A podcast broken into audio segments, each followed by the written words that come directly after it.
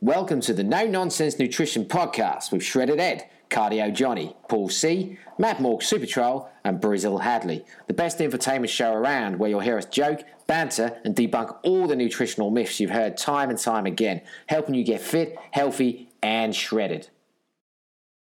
Welcome to the No Nonsense Nutrition Podcast.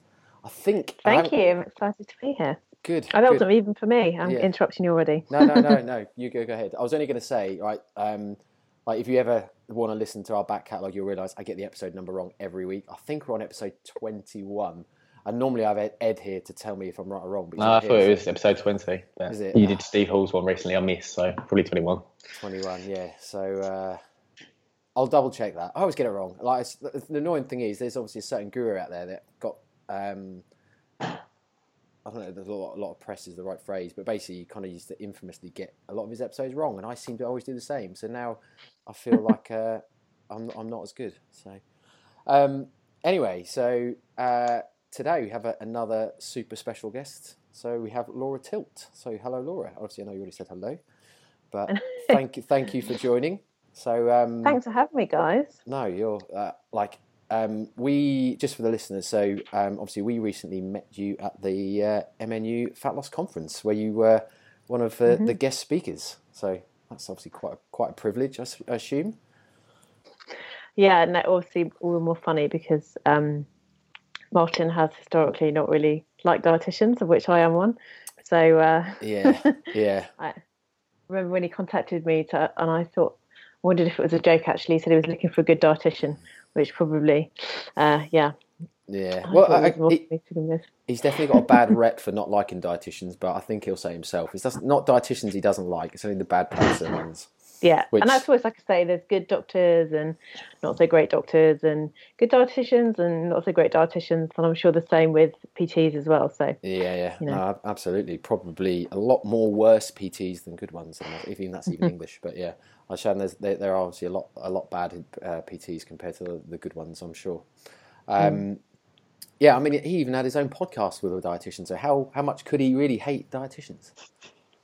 yeah, he did actually. I know uh, Mike Sweeney, who he had his podcast Yeah. with. So he's maybe a dietitian that kind of. Um, yeah, little uh, someone that is more outspoken, and rightly so. yeah. Um, cool. So let's um, actually before we go on to your uh, background, um, I should probably introduce Matt back because he's not been on the podcast for a while. Actually, have you, mate? No, mate, I've been a bit, bit busy, a bit tied up. So I thought I'd make a, a lovely guest appearance on a Sunday. Yeah, I say jo- Johnny made his uh, reappearance last week, lasted all of 45 minutes, had to leave, and now hasn't been seen again. So, Yeah. I think uh, we just get, get Paul C back on and we'll be fine. yeah, yeah, the older, the older, wiser man, I should say. Although he does like tuna too much, which can't make him that wise. But not that there's anything wrong with tuna.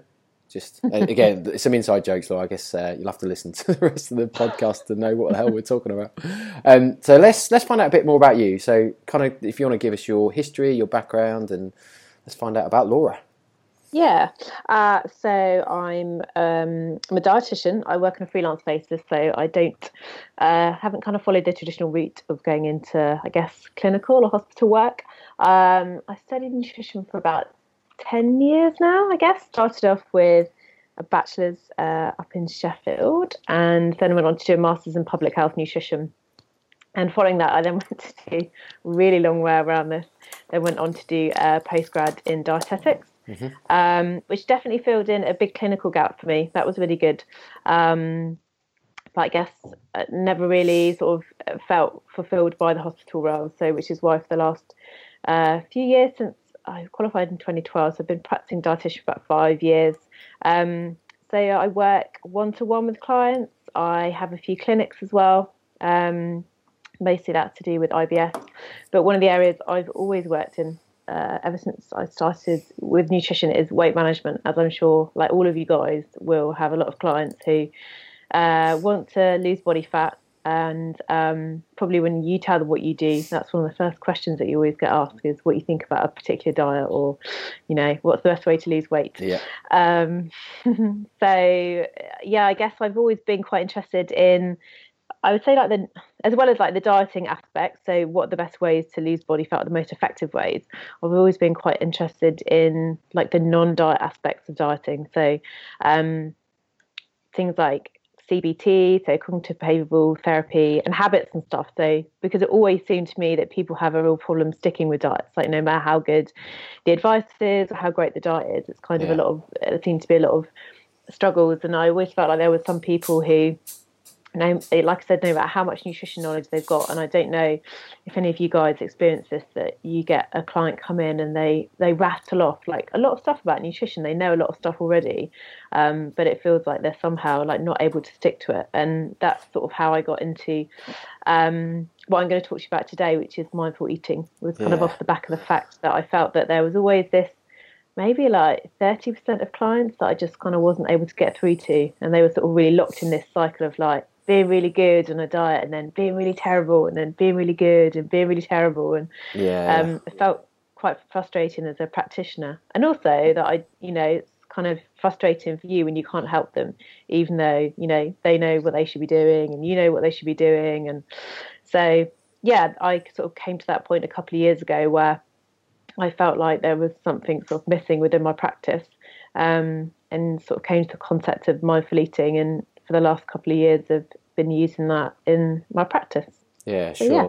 sure. No, that's um something I took away from the first MNU conference I went to actually in uh, in March. Must have March, wasn't it? Um, yeah, back in March. like basically like you always think you always get taught about macros calories energy balance all that sort of stuff but actually what I, what I took away from the first one was exactly what you just said like none of it really matters to a certain extent obviously energy energy balance matters but the biggest thing is like just finding someone to actually stick to a diet and an adherence that's like yeah it doesn't matter as long as Yeah. they're not going to stick to it then none of the rest really matters so and that, that was what Well, took away from somebody said to me about, you know, what's the best diet, and I'm like, it's the one you can stick to. Because in reality, you know, if you're, you know, whether they all the diets work, Mm. it's, you know, and if and if your goal is fat loss, then really you're not going to be, and it's effective. You won't be following that diet for a long time, and then you know afterwards you'll go onto a diet that's maybe like good for like longevity or Yeah, whatever yeah. your goal is after that. But um, I think we kind of, like you said, we get caught up sometimes in arguing about which is the best diet when Yeah. in reality it's all about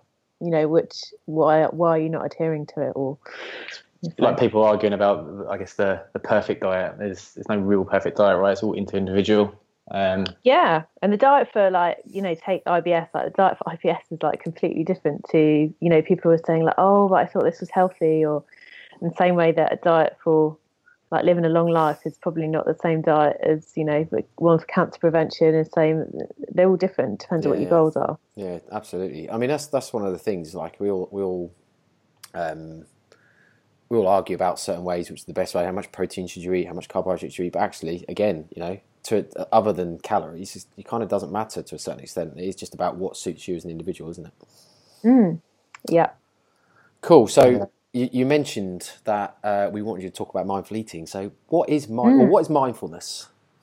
Yeah, you kind of have to go back really um, uh, to understand mindful eating. You have to understand what mindfulness is. So, I used to think it meant having an empty mind, or like being able to like clear your mind and be in this almost zen-like state. Um, which now I know that that's not what it is, but I think a lot of us think that sort of being mindful is just kind of having this like clear mind with nothing going through it. But if you uh, ever want to look at mindfulness, there's a guy called Jon Kabat-Zinn, and he's sort of the father of mindfulness. Um, and he describes mindfulness as just bringing your attention to the present moment. So we're all being quite mindful now, and I can, like, I'm here and I can feel like my bum's on the chair and I'm kind of aware of my voice talking. But quite a lot of the time we're on autopilot. So you're wandering down the road, but you're not even like taking in the scenery because your mind is like, oh my God, I've got to talk to that client, or, you know, oh, thinking about what someone asked you at the gym that day, or whatever it is Yeah, um, and the same thing. So you know, you might be on a bus, like scrolling through your phone, and you've arrived at a destination. You're not even sure how you got there because you're not in the present moment. Yeah, your mind yeah. is elsewhere. I was going to say a bit like when you're Um, driving, you just end up at your destination. You don't remember how you got there. It's like you've just been on Yeah. autopilot, turning roads, and you didn't even know you've done them. Do Exactly, all and the time. yeah, and ha- quite a lot of our, or maybe you've kind of. It's even sort of when you sort of have it, maybe you're doing like a run or something, and your mind is elsewhere, and you've not really been present, and or if you've had be talking to someone, and your mind is thinking about what you're going to reply rather than actually paying attention to what they're saying. Mhm.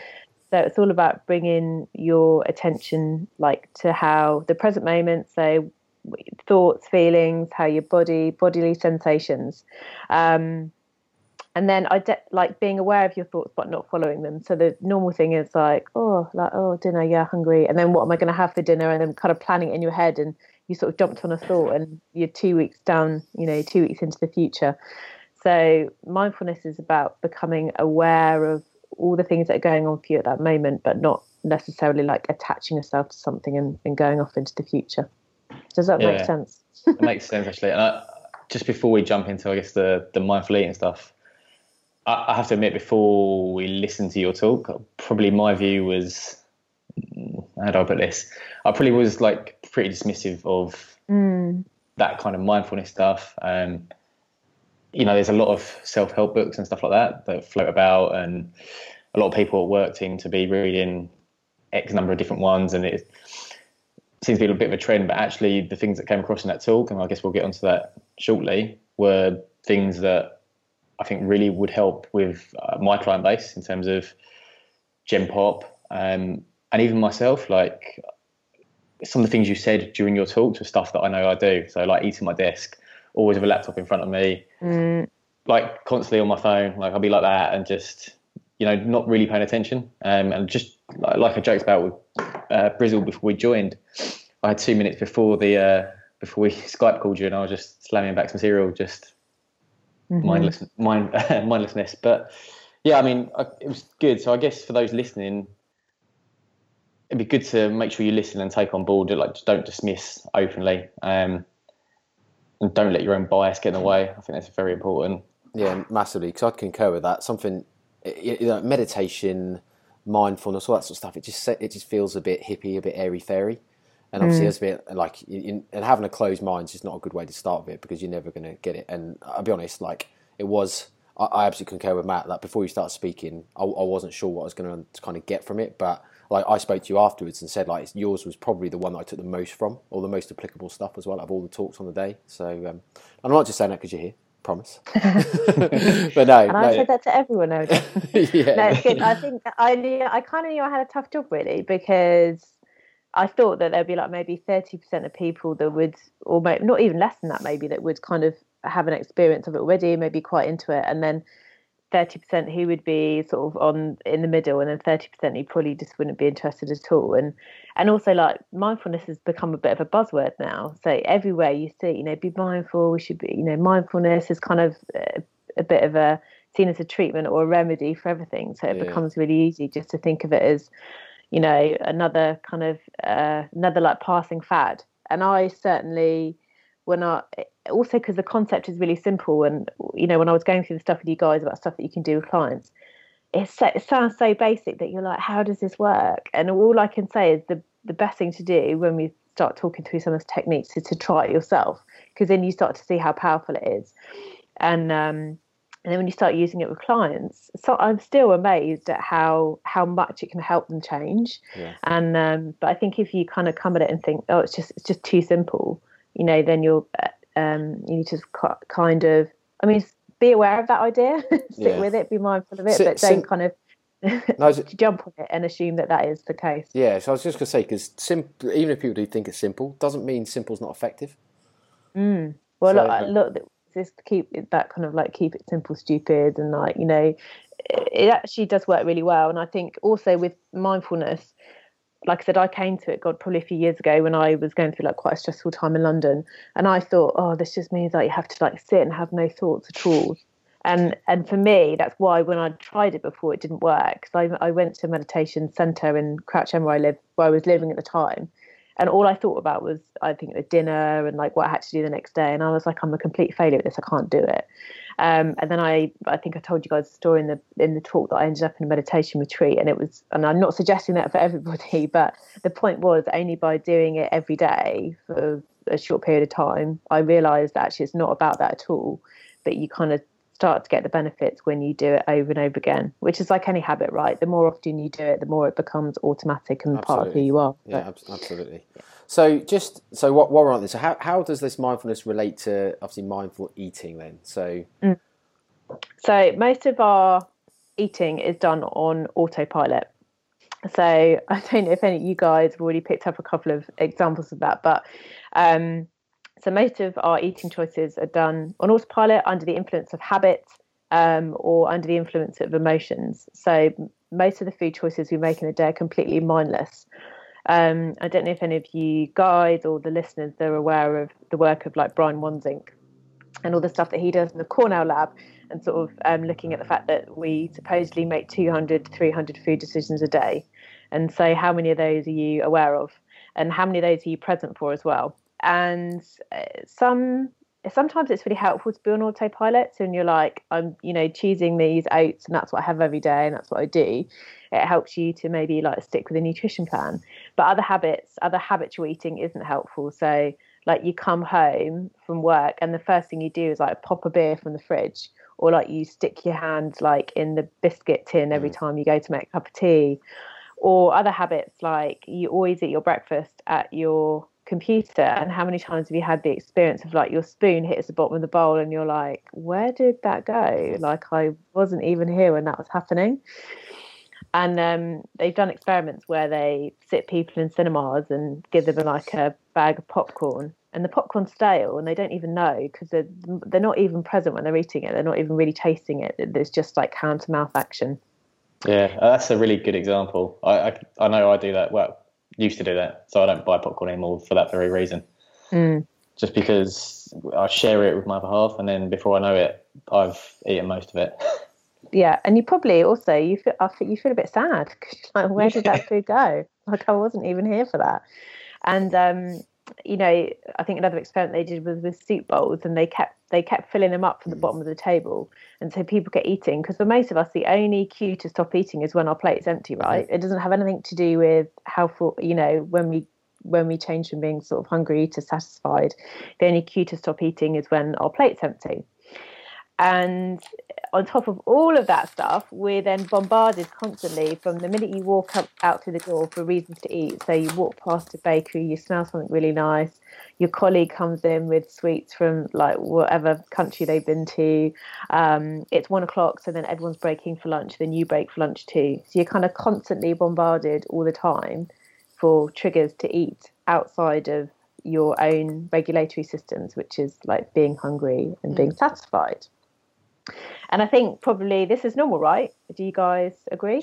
Yeah. yeah so I guess me and Brizzle both work in the corporate world outside of nutrition. Um, so I work in central London in a, an office environment, and it doesn't matter what day it is. Like if I walk past the banks of desks, there's always like treats. They call them like holiday treats or birthday treats, or you bought a new house treats, or I fancy a cookie, so I went I, lunch and bought a bag of cookies treats. yeah, I'm gonna have a cookie, so I want everyone else to have one, so I feel good about it. Treats. Um, so yeah, certainly, and I think, like you said, like just out of habit, sometimes you walk past and you just pick up some of those food, and before you know it, you've every time you go past, that kind of really mm. adds up to a massive kind of calorie intake just from a small amount of snacks, and you probably don't even realize because you're just you're picking right. Picking food doesn't really count. Yeah, yeah. we all, we all say like you know we have we have clients who say yeah, but I'm just I'm not eating that much. Like I and, and they may genuinely think they're not eating that much, but it's all these little bits, you know, like you finish something from the kids' plates or like it's the bit of toast that you eat that you're buttering when you're you know your dinner's getting ready that you forget and we get eating amnesia when we're distracted studies show that if you're distracted when you're doing those things you forget about them later so it mm. might not be that you're genuinely not admitting to these things but you've forgotten them mm. And I think we should realize that a certain amount of mind, mindless eating is totally normal. But the more often you do it, the more often, the more likely you are to sort of uh, to become overweight, yeah. and also the more disconnected you get from your own internal systems, which help you to regulate your food intake. Yeah. So when if, if either of you got kids or if any of your listeners have got kids, when you're weaning a baby, as soon as they've had enough, they'll turn their head away. They're like, Mm-mm. because they we when we grow up, we learn to eat because we're hungry and then we stop when we've had enough but gradually as we get older we learn to override those systems so we start eating you know, as a reward, like we get, we start, we eat pudding like as a treat after we finish our vegetables, or we learn to override these systems. Mm. And so that plus the combination of like being distracted when we eat, we kind of end up in this state where we're eating for so many reasons, other than like the the good reasons, which is for hunger, that we sort of end up in a state where we become we can become overweight and develop sort of more unhealthy relationships with food. Yeah, that's it's funny you touched on that because one of the questions I wanted to ask was around or exactly the example you just brought up. So at the moment, I am horrible at allowing food waste. So if my wife mm. leaves anything, I eat it. I, and, mm. and I've got a 14 week old. I'm trying to think how old she is now. 14 week old now, and obviously not on to You Not- your own showers. Oh no, that's horrible. I was trying to think, oh, she's fourteen. Yeah, fourteen weeks. Um, she, but she, obviously she's not into weaning yet. But one of the things that I, not not concerned about, but I thought about was what happens when she starts eating, and inevitably, for the exact reason you just said, kids leave food constantly. Like I've got, t- I've got a niece and a nephew who are four and five, and they are always leaving food. And like I know, I'm not sure whether, and I'm sure this is something hopefully a lot of people relate to, which is why I want to bring it up, is that it's that easy to just put it in the bin and just waste it effectively. It's like food waste because obviously you're brought up to think like, oh, don't waste Yeah. food. Um, you know, eat all the stuff that's on your plate. You know, don't you're not leaving the dinner table till it's gone. That kind of scenario. So I, one of the questions I was going to ask, and I don't know whether it's, we're getting onto it a bit too early, but because you brought up an example, I thought it was worth touching on. My question was going to be, well, how do you stop that happening? uh, with the food waste. So yeah, I think it's a really it's one that comes up a lot, especially because we've kind of grown up, yeah, being told like don't waste the food. So you kind of go past like you like even if you've had enough, you're like I'm gonna finish it. And for a lot of people, it happens when they eat out because then there's that sense of losing money as well. Well, I'm paying for it, so I want to eat it. And um, one of the kind of things that we discuss like within mindful eating is actually just well, if you're in a restaurant situation, like asking to take it home, and it's and it's really weird because if you because it was a thing for me as well. So when i was practicing the mindful eating stuff i remember going out and i'm like i don't want to leave this pizza. Like apart from the fact that i really enjoy it mm. i don't want to like i paid money for that. And so it's, quite, it's definitely like a mental aspect to it there. So but if you actually take it away it's really weird. It kind of loses the power. So you'll quite often find that when you get it home, you actually have no desire to eat it, but then you can go on to eat it the next day. Um, and then you kind of had a sort of had the conversation about whether actually it's food waste or whether it's waste, like putting that waste into your body, really, because it is waste if you don't need the calories Yeah. and you're sort of overfeeding yourself. yeah. And I guess with sort of portion sizes at home, it, it's just a, like a bit of trial and error because at the end of the day, like when someone else is serving you food, it's guesswork, right? They don't know when you last ate, they don't know how hungry you are. And for some of us, it's, you know, okay, there's all the websites like Love Food, Hate Waste, and kind of ideas for using up food. And I, I guess you can do things like with veggies, like save them all and then throw them into soup and that type of thing. But it may just be a bit of a balancing act of like gradually getting to know what the right portion sizes are. Yeah, yeah. I mean, I, I'm very much a bit biased towards things like the um, if it fits your macros diet and stuff. So I tend to kind of be very much okay with my own portions. It's just kind of that scenario of cleaning up other people's, um, Yeah. which inevitably I don't then count as in my macros. So it's funny. It's funny you should say that, and obviously we tend to track food just because that's who we are, um, recognizing our own bias. But I, You're better than that, Matthew. It's not who you are. But, yeah, I tend to have or do something which is just weird, but like I will always save some calories because I know how much my calories are for the day. Just and I call it the the Charlotte buffer, and it's purely when my other half doesn't finish her food. I know I've got that that calories for when I finish hers. Whether that's a, a sensible or even a healthy approach to food, I very much doubt it. But it's kind of what works for me for that same reason, Brizzle. I don't like that that notion of throwing food away. But just to touch on what you were saying about the taking food away, um, what I did notice was I used to live in Canada, and in Canada, the you go to a restaurant and the the default is if you don't finish your food, they box it up for you. So out there, I noticed that a lot of us wouldn't finish the meals. Like we were just, you know, especially because we were skint, but more so because they would box it up and you take the box home and then you'd have a meal for the next day. Whereas here, that's not really. It's becoming a bit more common, but you don't really get doggy bags in a lot of places um, without asking. No, it's common in America. Like America will almost always ask you, "Do you want to take that away with you?" Won't they? The same thing, but Yeah, not so much. and I, I mean it was weird because a a lot of us would just by default save like half our food for that reason. Um, yeah, just an observation, I guess, from that, that point you were making around taking food home. And it's not like when you, if you've never done it before, it feels a bit weird. But actually, after a couple of times, you're like, it's not, you know, it's not so weird. And actually, if it means that I, sometimes it's quite nice, right? If you're not, if you're eating whatever it is just to finish the plate and it, it leaves you feeling really uncomfortable, kind of when you've changed, tuned into that feeling, you're like, it's really not nice at all then if you decide to take the food away, if it is something like pizza or a food you really enjoy, you get to eat it again the next day. Mm. And then you kind of can shift your mindset around it a little bit. It's just trying something different. But I mean, obviously, it's not solved the obesity problem in America. maybe it would be uh, it would be good like if more of us tried it here. Yeah, sure. Yeah, maybe not America. I don't know, America versus Canada, but we're, we're, I was living in a ski resort, so I guess people there are very active. So a bit mm. of a bit of a slanted view, maybe. Yeah, yeah. Um, so, I mean, you've you've obviously touched on a lot of the the pitfalls, I suppose, of mm. not being mindful when you're eating. But so what? And I guess you know the the thing about taking your food away is, is a bit of a strategy to kind of work against it. But what's some of the other things that you would implement with people to help them be more mindful and maybe like the benefit it would then have on them? Yeah, so I guess just to sort of go back slightly is like the, the reason that mindful eating helps. So if we think about the fact that most of our eating is done on autopilot, and although a certain amount of that is normal, when it becomes like the default, that's when we tend to get these problems because we're not kind of we're not we're eating for reasons other than hunger, and we're eating for all these other triggers in our day. The reason mindfulness helps is because it breaks that autopilot and it mm. creates a space between trigger and a response. So just say that like you've had a really bad day and then, or, you know, you're having a really stressful afternoon and your normal, just normally what you ha- happens is you go and hit the chocolate machine. Like when you start doing mindful practice or when you start being more mindful, you become aware of that feeling like, okay, I'm feeling really stressed or angry. And it kind of creates a bit of space for you to be able to think, right, well, now I kind of sense I want to go get some chocolate. And it gives you a space between the trigger and the response. Um, so it's breaking the autopilot. And when you've, you've created awareness, because what's interesting is when you start getting clients to do mindful eating, they'll come back to you after a couple of weeks and say, "Oh my goodness, I've realised that I always eat when." Mm-mm-mm. And so once they've started to recognise it, they then get the choice about what to do. And that's what's really great about mindful eating is that they are not relying on you for that regulation. Mm. They are actually learning it themselves.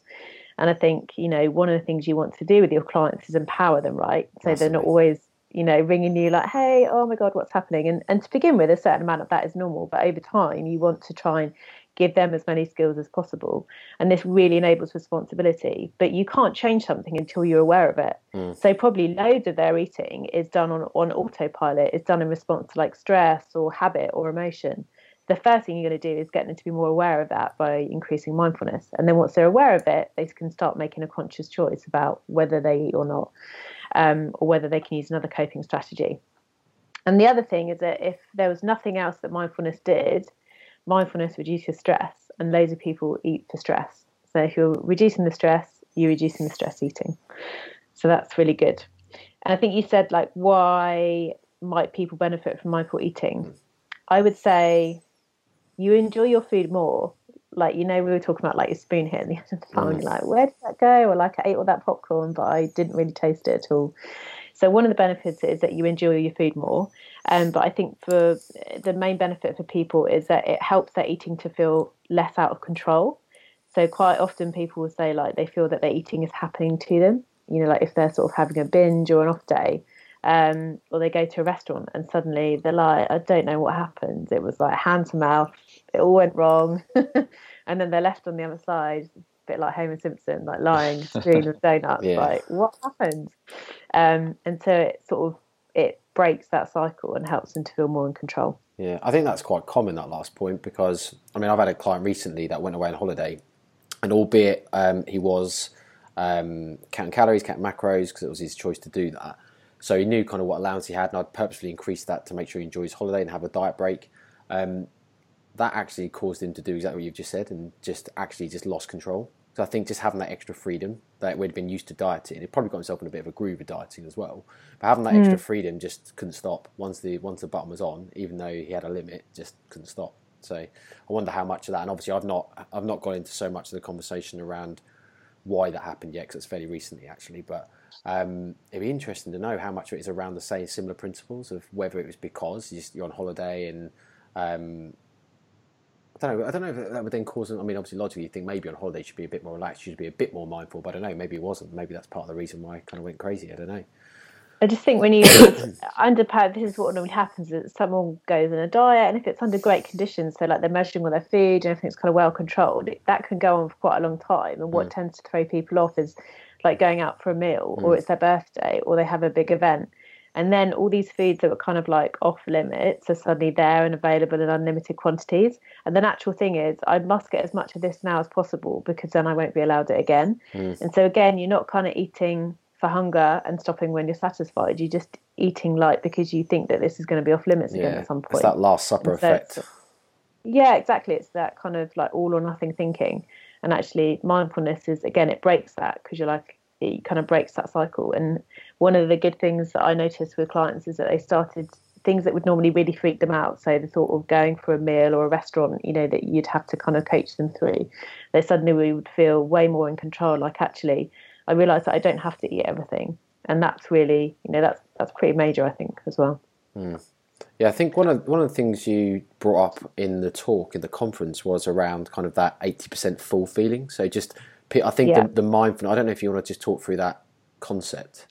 If you, mm. you, so, the kind of I think the example you gave was kind of you're eating your lunch and you're watching. I know you've said about it, but you're obviously watching your laptop or whatever, and you kind of miss that eighty percent mark. Yeah. So um, when I ask most people why they stop eating, they say because I'm full or the plate's empty. And that's probably, that would always have been the same for me as well. Um, and I can send you a picture afterwards, but it's like, a, it's called the six phases of eating. So it, it separates eating into like six different phases um, where most of us would be like well eating starts and then it stops when the plate's empty this is like no it actually starts when you decide to eat and then there is a, a, stage where you move from being hungry to being satisfied, and that happens before you feel full. And I don't know about you guys, but I never used to know what that felt like. Like it's, uh, I think I, uh, I, sort of nicknamed it like the unicorn state. I think I totally agree with that. I've, even personally now, just thinking about myself, let alone clients, just like I'm done when my plate's done, and like mm. usually if I scrape my plate off, so I'm not even done when my plate's done half the time. Like I constantly chase that stuff feeling sometimes. Mm. Like you constantly chase that feeling like I'm not not satisfied. I want to feel physically full. Mm. Yeah, and that's that's kind of a condition that a lot of us. I don't want to say like strive for, but that's what we're used to, and that's mm. kind of our signal for being having had enough. And I would say that like again, very occasionally, like occasionally, it's okay to like to want that feeling and sometimes that can be quite comforting or we're kind of deliberately eating to that state but when you're doing it all the time that's when it's more likely to be a problem because you're overeating mm. and um, so yeah the reason that it's important the best way to be able to identify when you move from that phase from being hungry to satisfied is to eat your meal by doing nothing else mm. because I'm not going to kind of go into it too much. If you want to read about it online, just kind of Google distracted eating. But basically, when your attention is on two things, you you're not really with either of them, so you you miss the signals that tell you that you're full. So that's why I, I do it all the time. If I go into clinic and I'm eating like oats out of a you know jar or something, and I get to the end of it and I'm like, well, not only did I have like no awareness of that, I can't, I don't even know am I full, am I not, am I? They just went in. I had no attention there at all. Mm. So um, I would say to people the first, if they want to try this out is to choose one meal like in a day and just do nothing else while they're eating and just pay like full attention to the meal and just kind of pay attention and see what happens um, see what it feels like. A to eat without doing anything else because most people find it's really difficult. And you probably will find that you don't want to do it either which is usually a good indication of that it's an important thing to try. Um, and just have the experience of um, get like halfway through your plate and then just stop eating. And just for a minute or two like tune into how your body feels.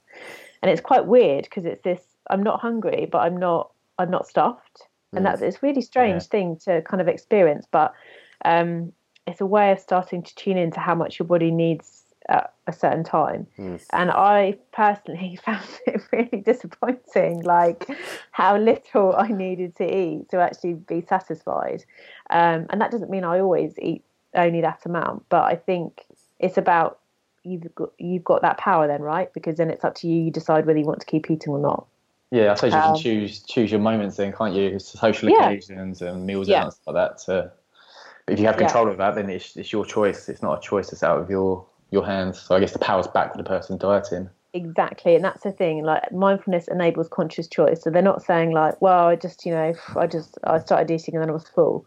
It's like I got to that point, and then I was like, "Actually, I am going to continue eating, but I'm making that choice," and then it's back to their responsibility again. So that's why it's also really powerful.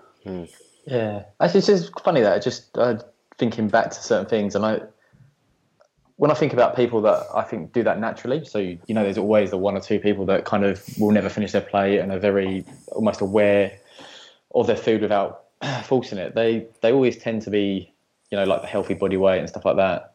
Um, and I, I can think of, you know, one or two people in my office certainly who are, I'd say, natural mindful eaters for one of a better Yes. term. But, but yeah, put a few notes down here before I started speaking to, to you, to you, and um, I put one of my things was like watch people who are slim because they tend to eat mindfully naturally, and um, my sister, um, she's never had a weight problem. She eats really slowly, but she will al- also she'll probably she leaves like varying amounts of food on her plate, but she won't eat past Yeah. the point of being I- of having had enough. She'll sort of push her, her plate away and say, "I've had enough," and I would look at her and say, like, yeah, but, but you know, this bit. Yeah. And she, and it's quite funny when you start observing other people and who you might think, oh, they they look like effortlessly slim.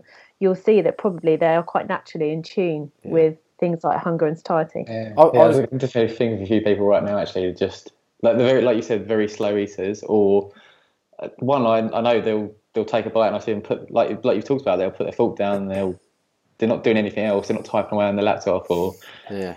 I was they're sorry, they're on the sixth floor canteen at a table rather than at your desk. at your desk. Yeah, I was going to say, do you think it correlates with time of eating to body weight? So, as in, like, how fast or slow you eat compared to body weight? Um, I might. I don't know. I definitely think there's something in it. Like if you're slowing down your eating, like also you. I'm sure you guys have talked about in your lectures, like the kind of you know when you're eating and your um, stomach and your small intestine start, um, the receptors recognize like fats and carbohydrates coming in. Like they'll send messages up to your brain, and that's kind of uh, you know to do with the hormones. So the the slower you eat, the kind of more chance you're getting for that to happen.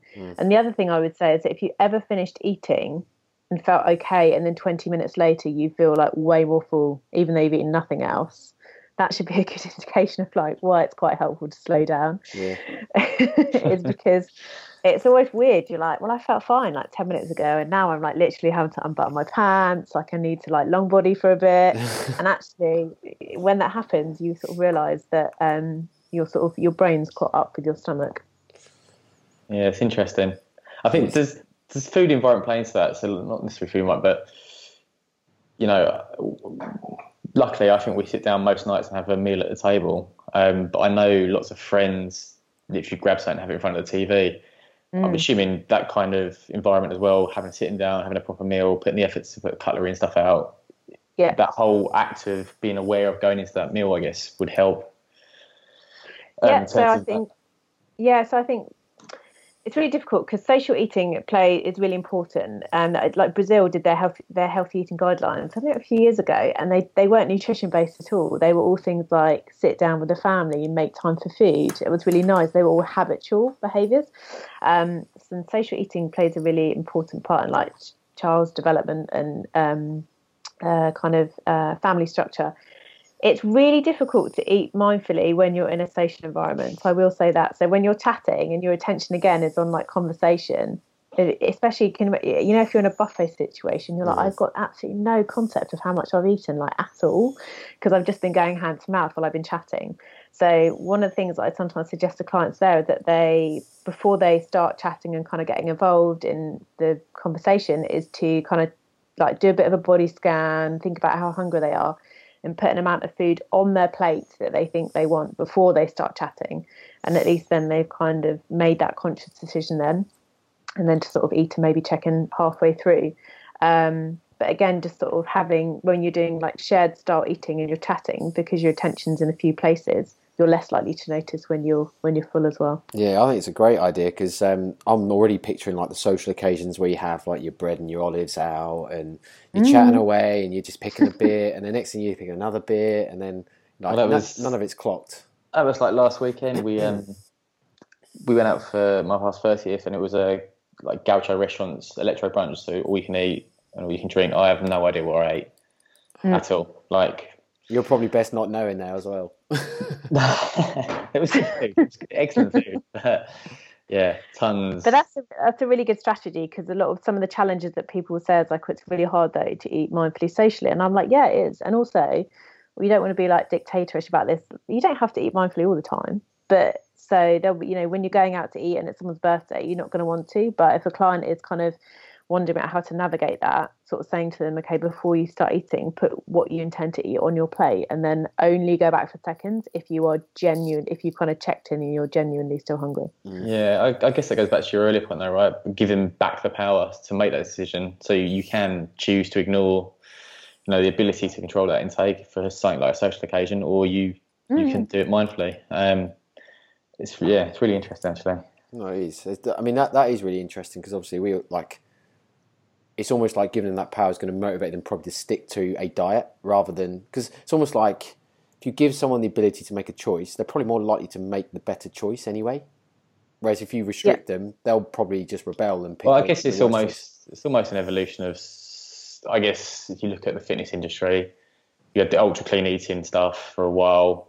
You know, there's a bit of iffy feature macro stuff, but I guess non-restrictive eating, as in trying to not label food as good and bad, stuff like that, gives you a bit more choice and means you're not yeah. off. Yeah, you're not off of a you're not off or on a diet. And I guess the same with, you know, if you can build that in with mindful eating as well, that's even more powerful. Yeah, 'cause it kind of mirrors the rigid versus flexible dieting research that's been done around rigid dieting, obviously having far more like attrition rates of dieting because obviously, like you say, the whole well, one of the ones they obviously um, I can't remember. It's quite a recent study, I think, about the one group had bread, one couldn't, even though they had the same. Um, I don't know if it's an ad libitum diet or not. I can't remember now, but We always ad lib. I know the way you talk about it. yeah, but just the fact they got told they can't have bread, they all just binged and craved because they were told even they could have any other carbohydrate or anything else they want, they just couldn't have bread. Mm, it says it yeah, doesn't it's, it's yeah, it's re- and I think mindful eating works particularly well with people who have been through that cycle of like on off, on off, on mm. off. Because when you are restricting foods, you can never have whatever it is fill in the box. When they break that, it's not about being hungry or not. It's literally about eating as much of that food as possible Yeah. before it becomes off limit again. But now, if you told them that they can have anything they want, but the rule, the rules or the guidelines are that they should eat when they're hungry and stop when they're satisfied, like you just won't overeat because if you are adhering with those things, it just doesn't happen. And I think some of the concerns that people have is that I will just, I will eat all the rubbish stuff and I will just binge it if you allow me to just eat those guidelines. But what's really interesting is that clients will come back and say, I've really noticed it's so uncomfortable when I do overeat. I actually don't want to do it. And that's, you know, but again, it's not until they bring awareness to it, they realize it's actually, you know, if I think there's a saying which is, um, if you're eating for comfort and it becomes uncomfortable, like what's the point? Yeah, yeah. So, That's, so it's yeah. a bit bit of an oxymoron, isn't it? But that I guess that, that thing you talked about, where you know you've had something and it means I, I call it the "oh fuck it" moment, where you've, you've had something you're like, oh, do you know what? So this, I'm off diet. Um, and someone I used to used to coach me years ago, someone called Heather. She she likens it to dropping your phone and you pick it up and it hasn't smashed, but then throwing the phone back on the floor to make sure it's properly smashed. You know, Yeah. that little initial drop or little you know slip on your diet is not really a problem. It's the subsequent actions afterwards that cause the issues. So Yeah, and Yeah. even with with mindfulness as well, like, even if you're having one of those moments, like again, you can kind of break because quite often people say like I start eating something and then they just feel like they can't stop. And kind of when you start being more mindful, like they can actually break it and they can actually kind of put a bit of space and at any point choose to put down the fork and be like, actually, I'm done. You know, I'm good. So just I don't know, I I don't know if we've quite gone into enough detail or not, but so how does one actually be more mindful then? So are they kind of specific techniques other than just kind of I know we've obviously used the tip of just eat a meal on your own, not do anything. Is there anything else people so I'm kind of thinking like maybe a scenario or an example might be I am at night time in the kitchen, face first in a box of cereal, and I can't stop myself taking grab handfuls after handfuls. How do I be more mindful in that scenario and think, whoa, what am I doing? I've got to stop shoving this in my mouth. Yeah, so I think the first thing to do is so if you don't have a mindfulness practice already, it's quite useful to start one. So you could choose something like the Headspace app. I don't know if you guys have used it. Mm-hmm. It's like a free kind of 14 day introduction into mindfulness, or just even start when you're brushing your teeth, or like any at any point in the day where you notice that your mind is like, you know, zooming off at a thousand miles an hour.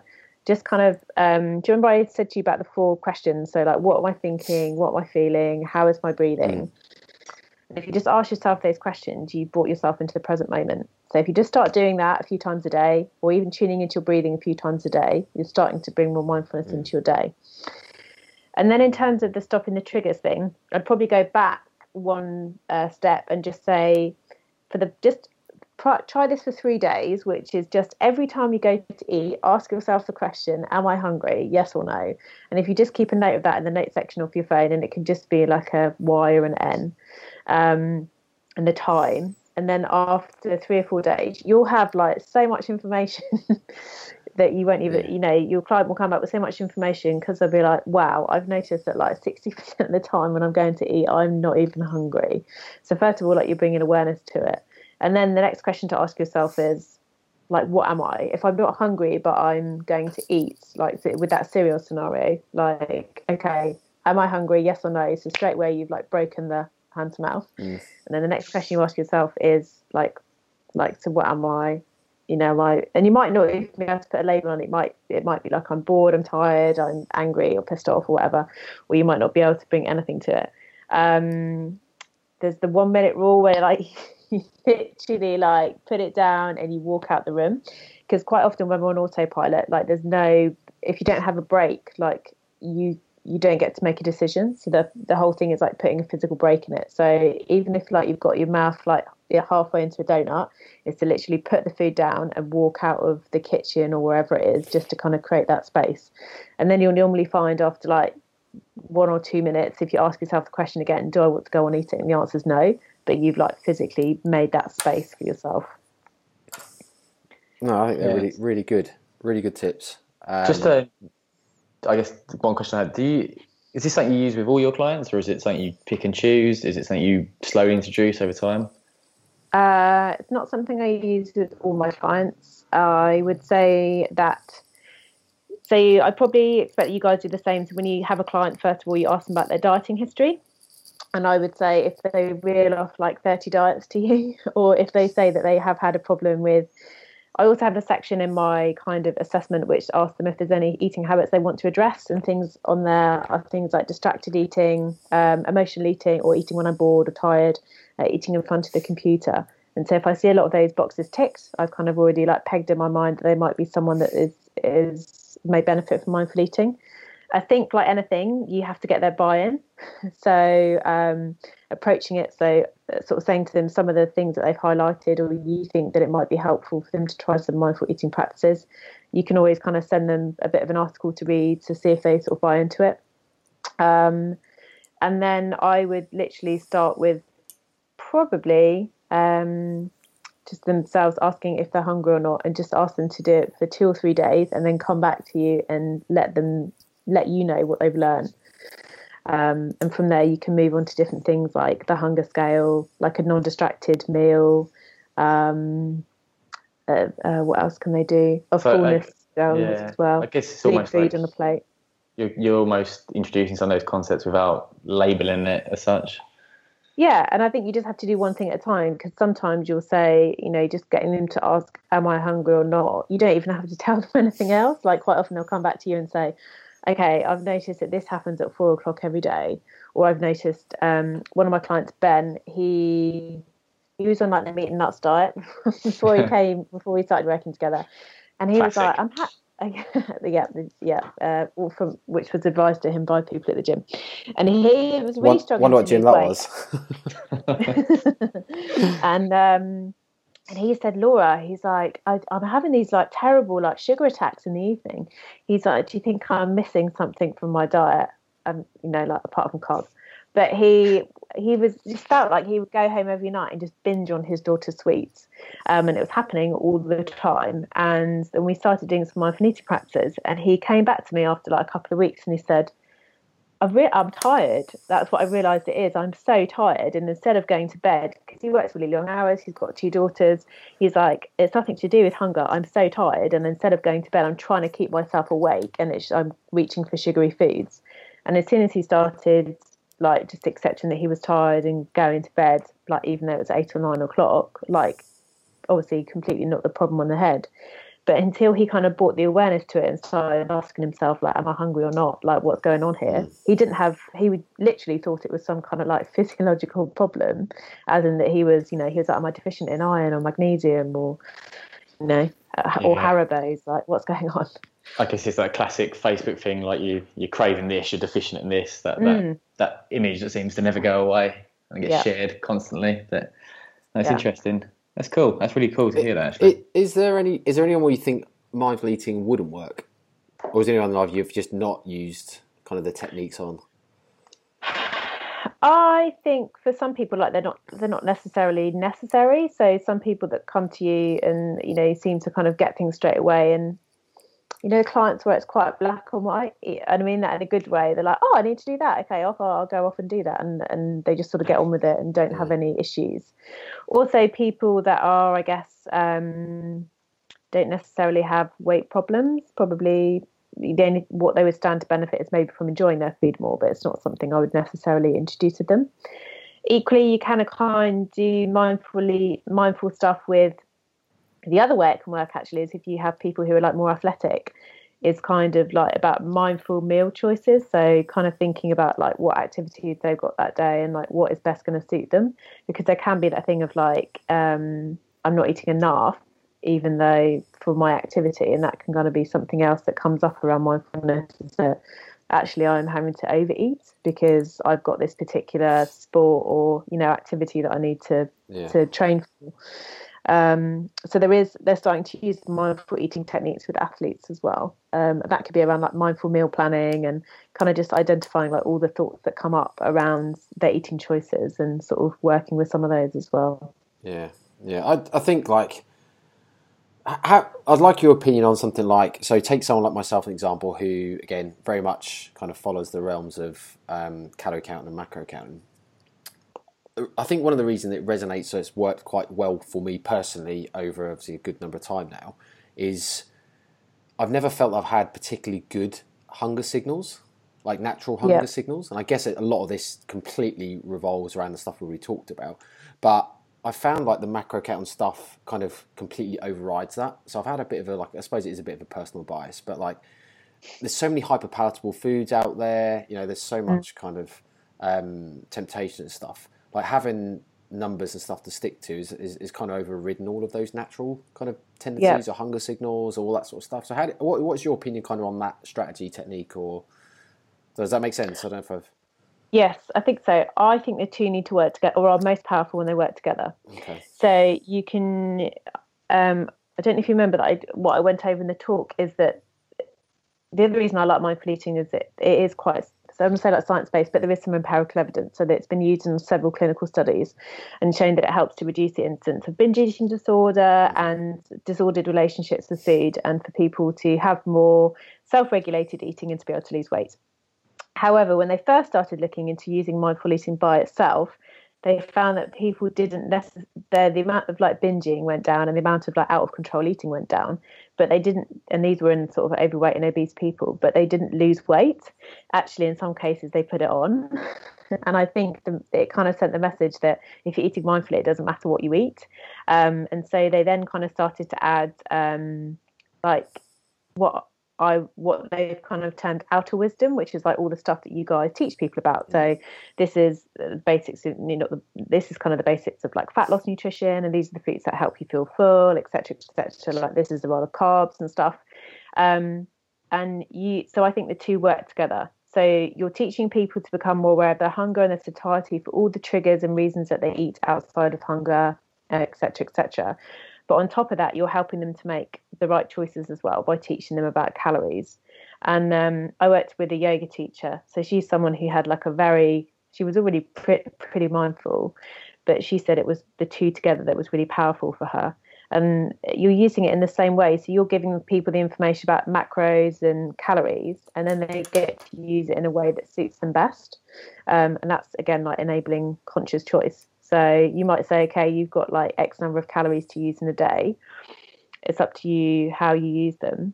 But obviously, being mindful, they're going to want to choose the choices that are kind of going to make them feel the most satisfied and kind of, you know, keep their energy levels in an even keel and that type of thing. Does that make sense? Yeah, definitely, yeah. definitely. I think, um, like, I guess I totally see, and I've seen this in other people, and and yeah, no, I totally see the point around kind of you need both because obviously using if it fits your macro style approach or flexible dieting, but some people just doesn't work because if they've got kind of a, a, predisposition or a tendency for any type of eating disorder, it can obviously be quite a huge trigger if they start focusing mm-hmm. on on kind of minutia detail. And I guess that's where the mindful eating bit comes in and does have, I suppose that and the research you mentioned kind of completely proves that. You know, it might mm. stop some of these uh, episodes. So kind of putting the two together, yeah, totally makes sense to me. I'd, I'd like to see Brett do some sort of mindful eating without having to track it for once. Cool. I've got a too big a streak on MyFitnessPal. I tell you, I can't, I can't be I letting think, that go. You know, you could almost argue slightly, slightly disordered there. Um, but I think where the mindful eating is really nice is if you are giving like a client a diet break, and one of the risks of this kind of diet break is that they just go all out nuts. And actually, if you're sort of telling, you know, if you're maybe one of the ways to use it is if they're having like a few days off, or if they're going out for a meal, it's not about them counting calories, but it's about them using like mindful eating practices. Mm. and then they've still got they've kind of got freedom but within guidelines. And i think that's really helpful as well. Yeah definitely. There's a lot I, you said tonight that i think you know i could use in my own well myself let alone my own practice. But yeah definitely um interesting i guess is why i want to get you on um having previously dismissed it before listening to the talk so Well, it's funny because I think the I think the best person you can try it with is yourself. And I know for me, I was like, oh yeah, I, I know when I you know eat when I'm stressed. But what I also found is that like I eat when I'm excited as well, like happy about stuff. And I think you know I had no concept for me of like what it felt to stop before my plate was empty. And so yeah. I've um, yeah, I've learnt loads myself, and now I certainly find myself when I'm going to the fridge and I'm like, mm, am I hungry? Or like, am I just needing a bit of, you know, do I need to just go for a walk around the block? Yeah, no, I agree there. I think, um, I guess like that, food for me previously has been like super stressed, I'm gonna eat, or super happy, let's go eat. like, there's yeah. different different meals for each one. Like that's the Domino's and that's a steak meal out or something. But the, you know, the the consequences potentially the same. So it's really interesting to um, kind of talk about that, and it's good that I guess Martin reached out to have you on board. So I think having someone like that speak at Martin's event means that we've, you know, you kind of got over some of that bias already. Mm. Um, so buying from us, so it was cool. And some of that stuff links into um, Brizzle. Who was the guy? I think it's Dr. Rob Young, the psychologist Rob we Young. had yeah.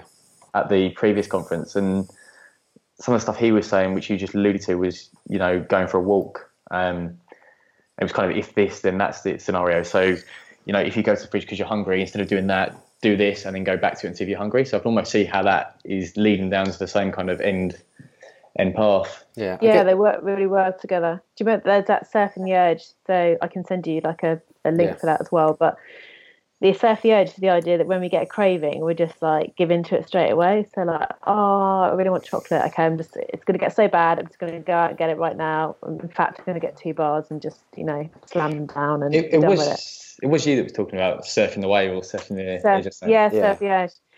My client said to me the other day, she was like, I've been surfing the edge so much, I need a wetsuit. But she, um, the idea is, is, that you, um, you know, like rather than just giving into it, you basically surf the urge. So you kind of, well, you can do it two ways. Like you notice where the feeling is. Like, is it, you know, like in your chest, like where in your body, or is it kind of just mental?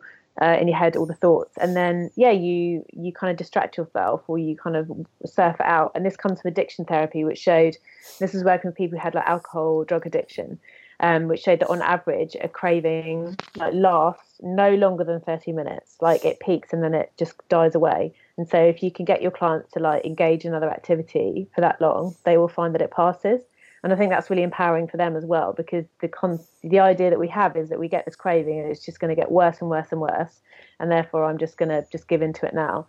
But if you can get them to ride it out, then they'll see that usually the intensity of it just it goes, and Yeah. sometimes much quicker than 30 minutes as well. I'm glad you brought that because um, that was going to be something I wanted to, to raise because that really stood out for me. I remember Spencer tweeted about it uh, or Yeah. posted out about it afterwards because I thought actually that's that's actually a really cool technique because I can resonate with it as well because in practice like mm-hmm.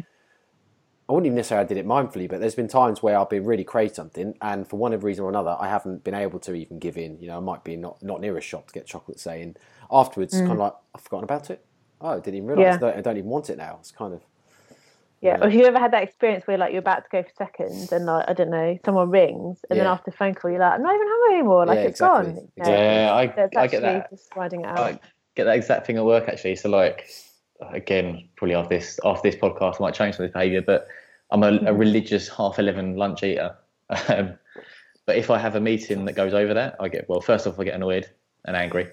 Uh, but secondly, I you know if that meeting goes on to like half 12, 1, then generally I don't really get hungry again until like two or three. Um, like you said, just you just you stop thinking about it, and I guess get out that ingrained habit.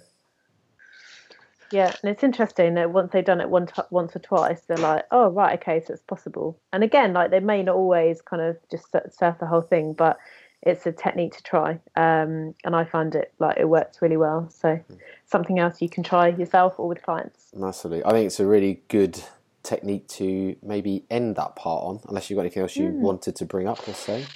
No, I was going to say the, one of the books uh, that I recommended to you guys as well, if anyone's kind of interested in in a more structured approach, is called The Joy of Half a Cookie. So it is an American title. So it's Yeah, by it- uh, Already, already, American. so already been on Amazon, already been on. No, there and mate, it's it's sold out on Amazon after I you know. recommended it at the conference. there were six copies left, and they all went. But I have it. I have got it. Um, yeah, there's a few there's a few kind of uh, inserts from the book that I can send you guys that are kind of quite useful as well. But that it, it kind of lays out the mindful eating approach in a really structured way. But I think any of the techniques that we talked about now w- would be really useful to try either like with yourself or with clients. So Yeah, we'll make sure to get Ed to stick that in the show notes for the. Um, I've got the book. I haven't started to read it. I will get around to that shortly. Cool. But yeah, Cool. Amazon sold out straight away. Shame, shame. So thank you ever so much. Um, however, there is another right, thanks there, for having me. there is another part though. So for all of our special guests, we do like to take it away from nutrition Uh-huh. slightly and have a, a few few little questions at the end, if you don't mind. They're not they're nothing Yes. too too crazy. You Um, warned me about this. Now I'm nervous. um, no, they're, they're, they're, they're reasonably funny questions, but well, it depends on your, Okay. an- your answers, I suppose. So, first one's quite easy. So, what is your favourite flexible food? So, um, it's a good question. what's the one go-to kind of junk treat meal? I won't use the word cheat. Um, you know, just I kind of probably do. I do really love pizza, but I'm a bit of a pizza snob, like living in London. So I think it would have to be like one of the fancy sourdough pizzas with loads So of toppings. So, but So like I'm, I'm. I'm, I'm a Londoner, so where would you go in London? Uh, I'd probably go to Sodo in Clapton, which is like uh, Sourdough run by these pizza. guys. Yeah, sourdough pizza, snobby pizza. Sorry. That's Cool. fine. cool. No, good answer. Good answer. Okay. Um, what was the best burger joint you've ever visited? Now, again, being in London, you have spoiled for choice, or you are spoiled for choice. So, Yeah, probably. Do you know, I'm trying to think. I don't even know who it's by. But it would have been one of Street Feast, like one of these. yeah, I want to say, they have like Hawker House there. One of, like, the dirty- yeah, and Dirty Burger, yeah. and a double kind of. If you have a look on Street Feast on Instagram, like some of their pictures are delicious. What's, what's the one you like, Brett, in London? We went to the other day. Uh, five. I mean, uh, no, not Five Guys. Christ, no. Uh, obviously, Bleecker Street. It's the only one in London. Bri- Brizzle, like you or pizza, is a bit of a burger snob. Like, yeah. Are you okay? I yeah, am. I mean, like, I don't.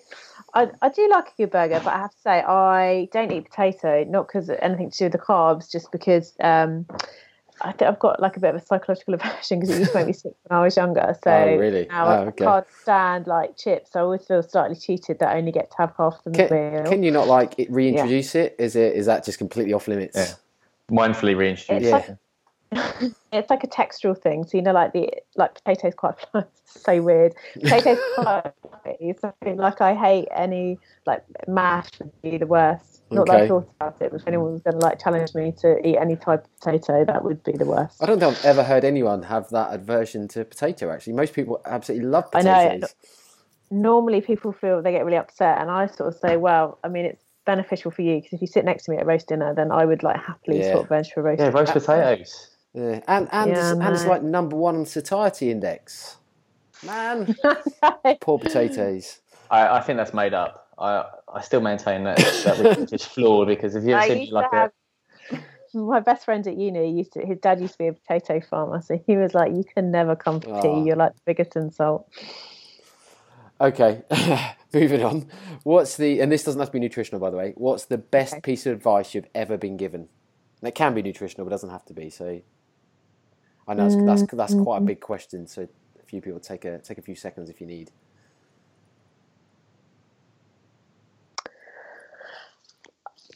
I would say what we were talking about before we came on the podcast was um, not my monkeys, not my circus, which is like focus on the things that you can control.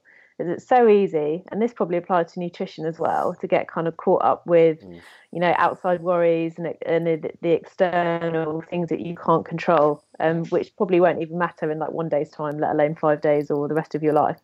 So I think focus on what you focus on what's in your control and don't worry about anything else. It's probably the best advice. Very stoic. Good advice, I think, e- easier said than done living in London though. Yeah, I know. Tell me about it. especially when you're walking down the street and no one will get out of your way. It's like, ah. that's why I could never live in London. That's literally the sole reason. Yeah, so you def- after you've been here a while, you become definitely more impatient. So um, I, when my parents lived, it was very quiet, and you would maybe wait for a bus and not even know if it would turn up. And in London, well, you know, if you see more than two minutes on the tube, on the tube board, you you feel yeah. I'm sure I'm sure the, the lads on the podcast know that about me actually because when we went to the conference, they we went to the gym and I flaked out, but I was getting very agitated about us being late for food. I thought it was hangry. Well, it's probably a bit, Bit of of both. yeah, the, It's a real thing. Lon- that London thing, yeah. Right, I've I've got one more question, and it's, I'm not going to ask our usual one because I think it's a bit done by now. So uh, I'm going to move on to a different one. So, what? Well, actually, there's.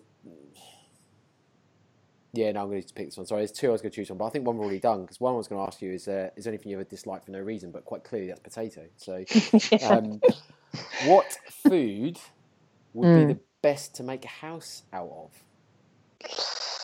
of? Um, ginger biscuits. Ginger biscuits, Hansel and Gretel style. I like it. But I was also just yeah, I was thinking about how they're like quite tough, but not when it rains. Like you need to live somewhere hot.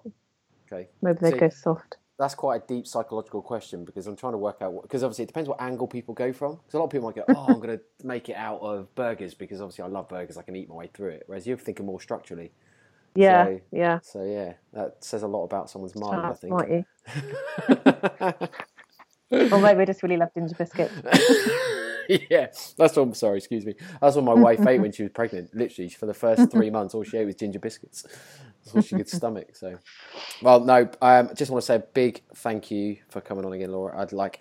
I did hunt you down after the conference and say how um, how much I really enjoyed the uh, talk, and I think hopefully all the listeners will really enjoy the stuff that you've, you've Yeah. gone through now. And I think during during the talk, we were actually uh, we should have been paying more attention, but we were on our phone WhatsApping saying, "Should we try and get Laura on the podcast?" So. yeah, yeah, Oh, good. I'm glad. It's like I definitely, I would say, benefited my practice massively, and I think. I'm not saying, like I said, it would be right for everybody, but it certainly managed helped me to help a few clients that I kind of previously thought I couldn't, you know, couldn't support them anymore. So that's always a really nice feeling. So Cool. hopefully you guys all have some ideas, and if you do like have any good experiences, or good or bad, or questions, then like um, tag me on social media. Like I always love to hear about it, and I'm Mm. in the process of trying to put together like a mindful eating course next year, like an online thing. So Cool. uh, yeah, to give me a follow and let me know how you get on. Is um so if people want to find out more about you and ask you questions, so do you want to shout out your socials, websites, and anything you want to plug? Yeah. So, so like the socials is so terrible. Like my, you know, when you, I think we were talking about this when you made your social name like Yeah. so long ago, and now no one can spell it. but it's uh, Nutri Tilty, so it's N U T R I T I L T Y. So Nutri as in nutrition and Tilty as in something. Utility. Yes, yeah, that's supposed to say utility, and I'm like, eh, yeah, Nutri Tilty. and that's the same on Twitter and on Instagram as well. And there's links to my website there, but most of most stuff I link to from those. So Cool. And don't forget your podcast. Shout that out. yes, and the Gut Loving podcast on uh, iTunes. It's probably most of interest for anyone who's got IBS, but I think we're on episode. Yeah, I think I think we've done about half a dozen now. So it's going to be it's like demystifying IBS because one in five of us suffer from it, and they're just kind of going through like all the options, medications, diet, treatment, and also the low FODMAP diet, which is the specialist diet for IBS. So yeah, do you give us a listen if if that's of interest to you guys. And thanks for having me on. No, thank you, thank you. So, um, yeah, hopefully you're going to be at the next conference if there's one. Well, when the next one is and that sort of thing, or Yeah, I hope so. I've uh, had a chat to Martin, and sort of uh, it's really nice actually because obviously he's doing great work, and I can certainly tell, like, having been in the mentoring lab, that you guys um, are really switched on and you ask really interesting questions. So it's kind of uh, it's cool for me to be part of that. So hopefully I'll be doing some more stuff with you in the future. yeah, cool. It'd be good to obviously uh, catch up again. But we'll definitely get you back on, and we'll do another episode, as you say, on specifically on IBS and and low FODMAP stuff. So Yes, definitely. Cool. Well, have a good evening, guys. yeah, you too. Thank Thank you. you ever so much. Thanks for coming. See ya. Bye bye. Push, I've got, I've got to push the Bye-bye. button, haven't I? So You push the button, mate. Don't forget the button. Thanks for listening to the No Nonsense Nutrition Podcast. We'll speak to you all next week.